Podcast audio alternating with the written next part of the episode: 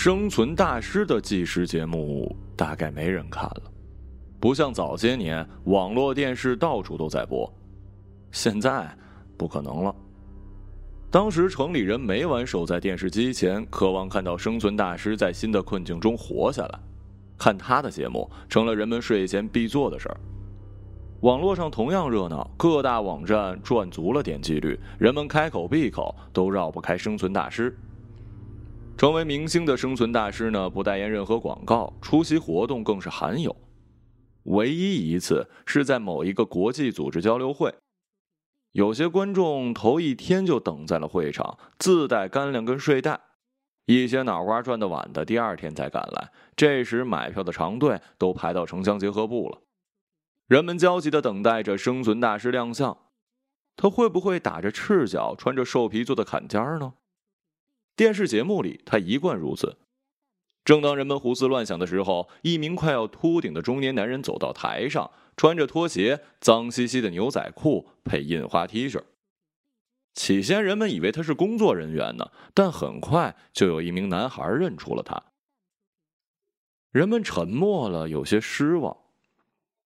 大师朝大家挥挥手，喊出标志性的台词：“我唯一能做的。”只有活下去。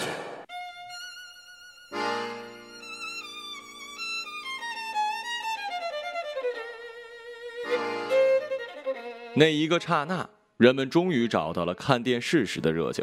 台下响起了掌声跟口哨，有人小声说：“大师本应该是这样的。”大师走到主持人身边，擦擦裤腿坐下，眼睛望向正前方。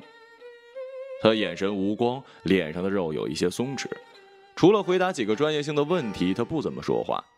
轮到他对镜头发言的时候，他掏出了一张准备好的讲稿，短短的只有半页纸。走到舞台中央，一头撞上了话筒，然后站定。他拿起右脚上的拖鞋，在左小腿边挠了挠。观众们一阵哄笑，以为他要表演什么喜剧呢。但是听到他把演讲稿一本正经的从头读到尾，人们坐不住了。有些人借口去厕所，有些人趁机去门外抽一口烟。看来这个活动是要草草收场了。还是制片人救了他。制片人抱着玻璃箱走到台上，箱子里装满的是昆虫：蟑螂、马蜂、甲壳虫、黑蜘蛛、鼻涕虫，真是菜品齐全呢。制片人递给他一眼神，大师嘴角起了一笑。台下气氛紧张，观众竟然忘记了拍照。只见生存大师抹了一把嘴，伸进手抓了一把，就搁进了嘴里。哎呦喂，这绿黑色的汁液就溅出来了，几根细长的小爪子还在挠他的嘴唇呢。他就这么嚼着，一点一点咽下去，然后舔了一下嘴唇，又抓起一把。台下有人欢呼。这才想起举起相机跟手机拍照。箱子里最后只剩了一只黑珍珠，肢体上长满了绒毛跟倒刺儿。大师捏起它，一口就咬掉了肚子。那鼓囊囊的软体里不知藏了多少的小蜘蛛啊！咽下之后，大师愣了，脸上看不出表情，台上出现了从未有过的冷场。主持人也一时接不上话。五分钟过去，大师还是一动不动。大师被毒死了。台下有人议论开了。制片人拿起话筒，这时所有人听到了大师说了一句话：“ 吃的有点渴了，我想来瓶可乐。”这次公开露面，生存大师没有让任何人失望。此后，生存大师仍然在做事低调，全心全意的投入到新一季的纪实节目当中。根据制片人的规定，他带着摄影团队进入了一处预先选定的无人荒野。拍摄团队里呢，有一名导演、两名摄影师、一名负责安全的退伍军人。摄影师跟军人随身携带食物跟煤气锅。三人出行前签署的协议上写的明明白白，任何情况下不给生存大师提供食物跟水。这条禁令导致他们吃饭的时候只好躲得远远的。生存大师不会正瞧他们一眼，闻到煮米饭的香味，他觉得是一种侮辱。他们应该道歉。生存大师的水跟食物必须在野外寻找，这是生存艺术的尊严所在。不过有一回，生存大师失足掉进了冰洞。那是喜马拉雅山脉啊，他困了将近三天，找不到吃的，只能靠舔冰块解渴。按照协议，随行人不能救他，但是拍摄不能中断。导演放下一根绳子，绳子上绑了一布袋，布袋里装着小型录像机。他让生存大师录下深陷冰洞的画面。生存大师打开袋子，里面藏了半块苏打饼干。那一夜，他是在无法遏制的愤怒之中度过的。他重新审视了那个满脸胡子、手掌粗糙、脸庞黝黑的大导演。他一直以为他是最了解自己的，他感到的不只是怀疑，而是一种背叛。爬出冰洞之后，他将饼干丢到导演面前，一脚碾碎了。生存大师依靠自己在荒野里活了下来，他通过狩猎、捕昆虫、采坚果过日子。他懂得如何净化水源，如何生火，可以在一分钟之内升起一堆火。他最擅长搭建庇护所，他知道哪种树枝擦屁股最舒服。一天晚上，他在火堆旁透露了他的生存诀窍。一边烤着一只驯鹿腿望着镜头，他感慨：“我不觉得生存需要什么秘诀，但是对我而言，我并非只是生存，而是生活在荒野。”说着，他啃了一口鹿肉，上面有一点焦了。两个月结束后，生存大师不得不离开荒野，这是制片人的规定。拍摄期限最长六十天，导演跟摄像师都是按月拿工资的，两个月一次结算。而生存大师没有一次是主动离开的。日子快结束的时候，他们都讨论洗个痛快的热水澡，睡上三天三夜之后，再做后续的剪辑整理。只有生存大师坐在石头上拨弄快要熄灭的火堆儿。在他看来，第二天迎接他们的卡车就像是一只铁笼。在制片人的通宵酒会上，人们称他的体重跟上次做比较，还有人问他啤酒的味道跟脏水比起来哪个味道更好啊？人们把海鲜刺身摆在他的面前，问他要不要煮一下，他摇摇头，不肯说话。人们举杯向他祝贺的时候，他假装腼腆地退到角落，摸索着西装口袋，里面有一根捡来的狼骨。不过才六十天啊，为什么就要结束了呢？他本可以继续生存下去，他可以开一片鱼塘，种下几行种子，为什么要在紧要关头停下来呢？他还没有像一位真正的大师那样留下一个真正长久的生存记录。只有身处荒野，他才有荣誉感。制片人为什么就没有足够的耐心呢？就这样，工作、休息、工作、休息。生存大师推出了一季又一季的纪实节目，人们记住了他无数次非凡的表现。在沼泽地，他驯服了两条鳄鱼，骑着它们越过了整个沼泽。在大西洋上，他靠着杀海龟，用海水灌肠吸收水分；在极地薄冰上，杀死了一只海豹，做了一件保暖的背心儿。在沙漠里，他杀死了骆驼，躺在他的骨架里躲过了沙尘暴；在丛林里，他徒手制服了一头黑熊。不过，另一方面，生存大师的心情却是一天比一天糟糕。他受众人爱戴，但是心底的阴云从未散去。自从当面侮辱导演之后，他变得更加封闭，时常觉得孤独，为剪辑上的一两个侧脸都会愤怒。他觉得别人不可能真正理解自己。这一次又是制片人出面，在发布会上，他向公众透露，生存大师在野外生存的时间远超六十天。他公布了每期节目拍摄到第六十天的照片，对比起来，生存大师的表现。颇为相似，他拿着自制的石器，头发乱糟糟的，满身稀泥，不是在晒肉干，就是在捣碎浆果。他精神充沛，有一股势必活下去的决心。人们纷纷在网上留言，他们相信大师可以在野外无限生存下去，而六十天只是适合表演罢了。制片人向生存大师转达了这些鼓舞人心的话，生存大师只是点了点头。他讨厌这种冠冕堂皇的说法，明摆着是提前结束生存表演，人们却以为他是停止演出的缘由。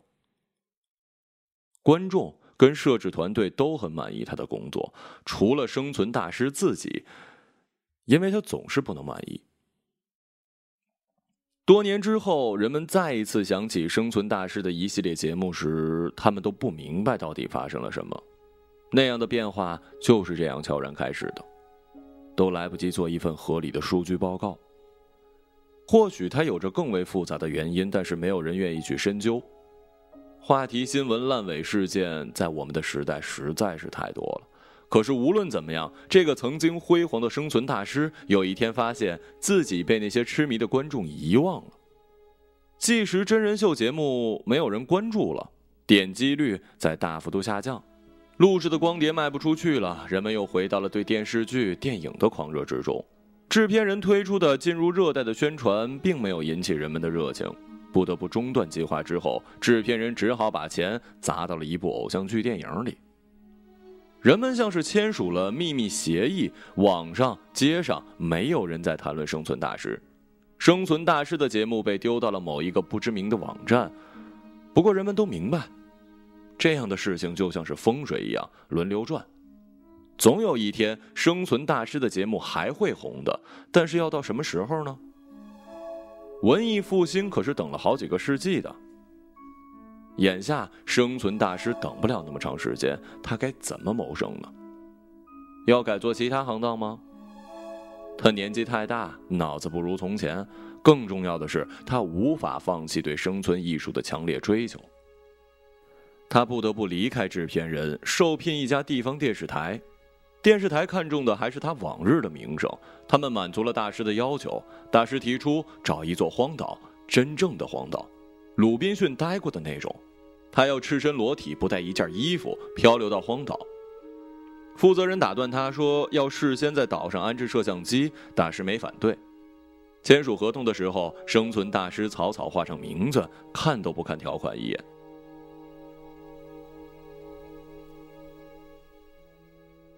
最终，他选定了地图上的一座荒岛。它远离航海线，周围没有其他岛屿，形状酷似一枚指甲。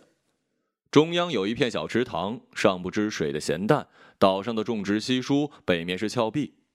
登上岛屿的时候，他感到了从来没有过的自由，同时为达成自己小小的轨迹暗自欣喜。他收敛自己的情绪，岛上布满了摄像头，他的种种表现都将出现在电视台里，而且是同步的。没有人相信一名老人沦落到荒岛上会嘻嘻哈哈的。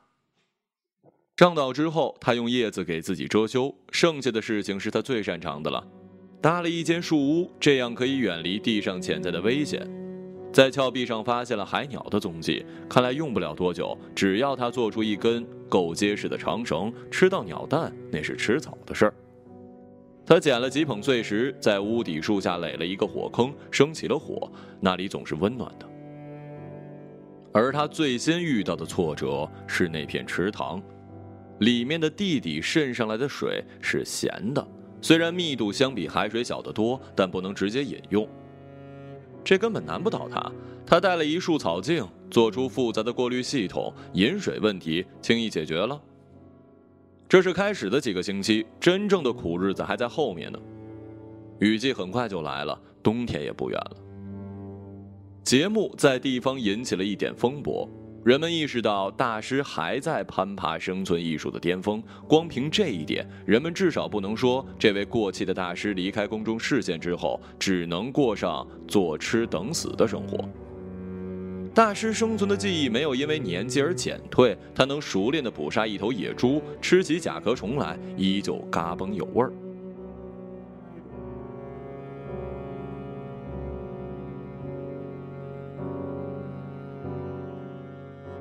风波，毕竟只是风波。人们的注意力太容易分散了，他们早就看惯了生存大师的那套把戏，一年下来，只有那一个邋遢的老年人走来走去，屏幕下方的天数在不断的增加。仅仅那一串跳动缓慢的数字，无法吸引更多的人。电视台赚回成本之后，将节目抛到了脑后，网上也很难找到这档直播节目。人们偶尔想起，往往被人告知节目早已经中断。大师趁人不在的时候离开了那座岛，没人再关注他了。实际上，还剩一个人。他住在郊区的顶层公寓，几乎从来不出门。一天晚上，他看到大师从树屋上摔下来，他踩滑了绳梯。过了两天，他还躺在原地。只是隆起更多的枯叶保暖。又过了几天，看这个节目的人焦虑不安，他打定主意去岛上看看。听到脚步声的时候，生存大师还是有一些知觉的，只是腿上生了虫子，有些叶子挤进他的怀里，他感到一阵痒。很久前的深夜，他还能听到有人在岛上更换电池的声音，而近半年来再也没有了。这次的脚步声沉重，带给人一种熟悉感。没见到来人，他就认出来了。大胡子导演拨开树叶，蹲下身子。你还不想回家？你还想在这里待多久啊？大师没了力气，喉咙里发不出声响。导演贴近他的耳朵，才能听到。对，对不起。不知是向现在的事道歉，还是过去的。导演摆摆手，不说话。我以为人们会喜欢我的表演。喜欢呢，当然喜欢了。但这没什么了不起的，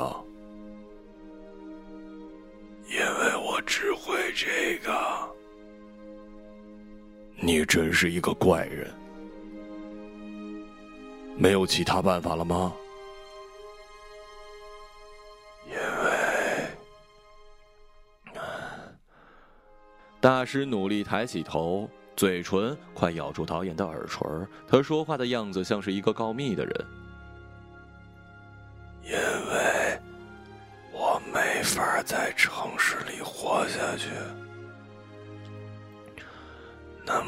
街道，那么多房屋，像一个棋盘，我怎么也不知道如何走第一步。要是我知道，我绝不胡来，我会跟大伙儿一样，好好的过日子。我只能在这样的地方活下去。你做到了，你做到了，不是吗？没有人能像你这样的。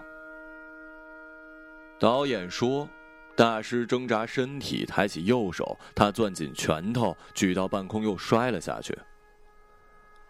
没有，我没有，我找不到合适的。”我找不到合适的。这是他最后说的话。他愤怒的睁着眼睛，眼角的泪水没有形成就停止了生长。大胡子导演握住他的右手，掰开手心儿，他的掌心里躺着一根小小的金属制的挖耳勺。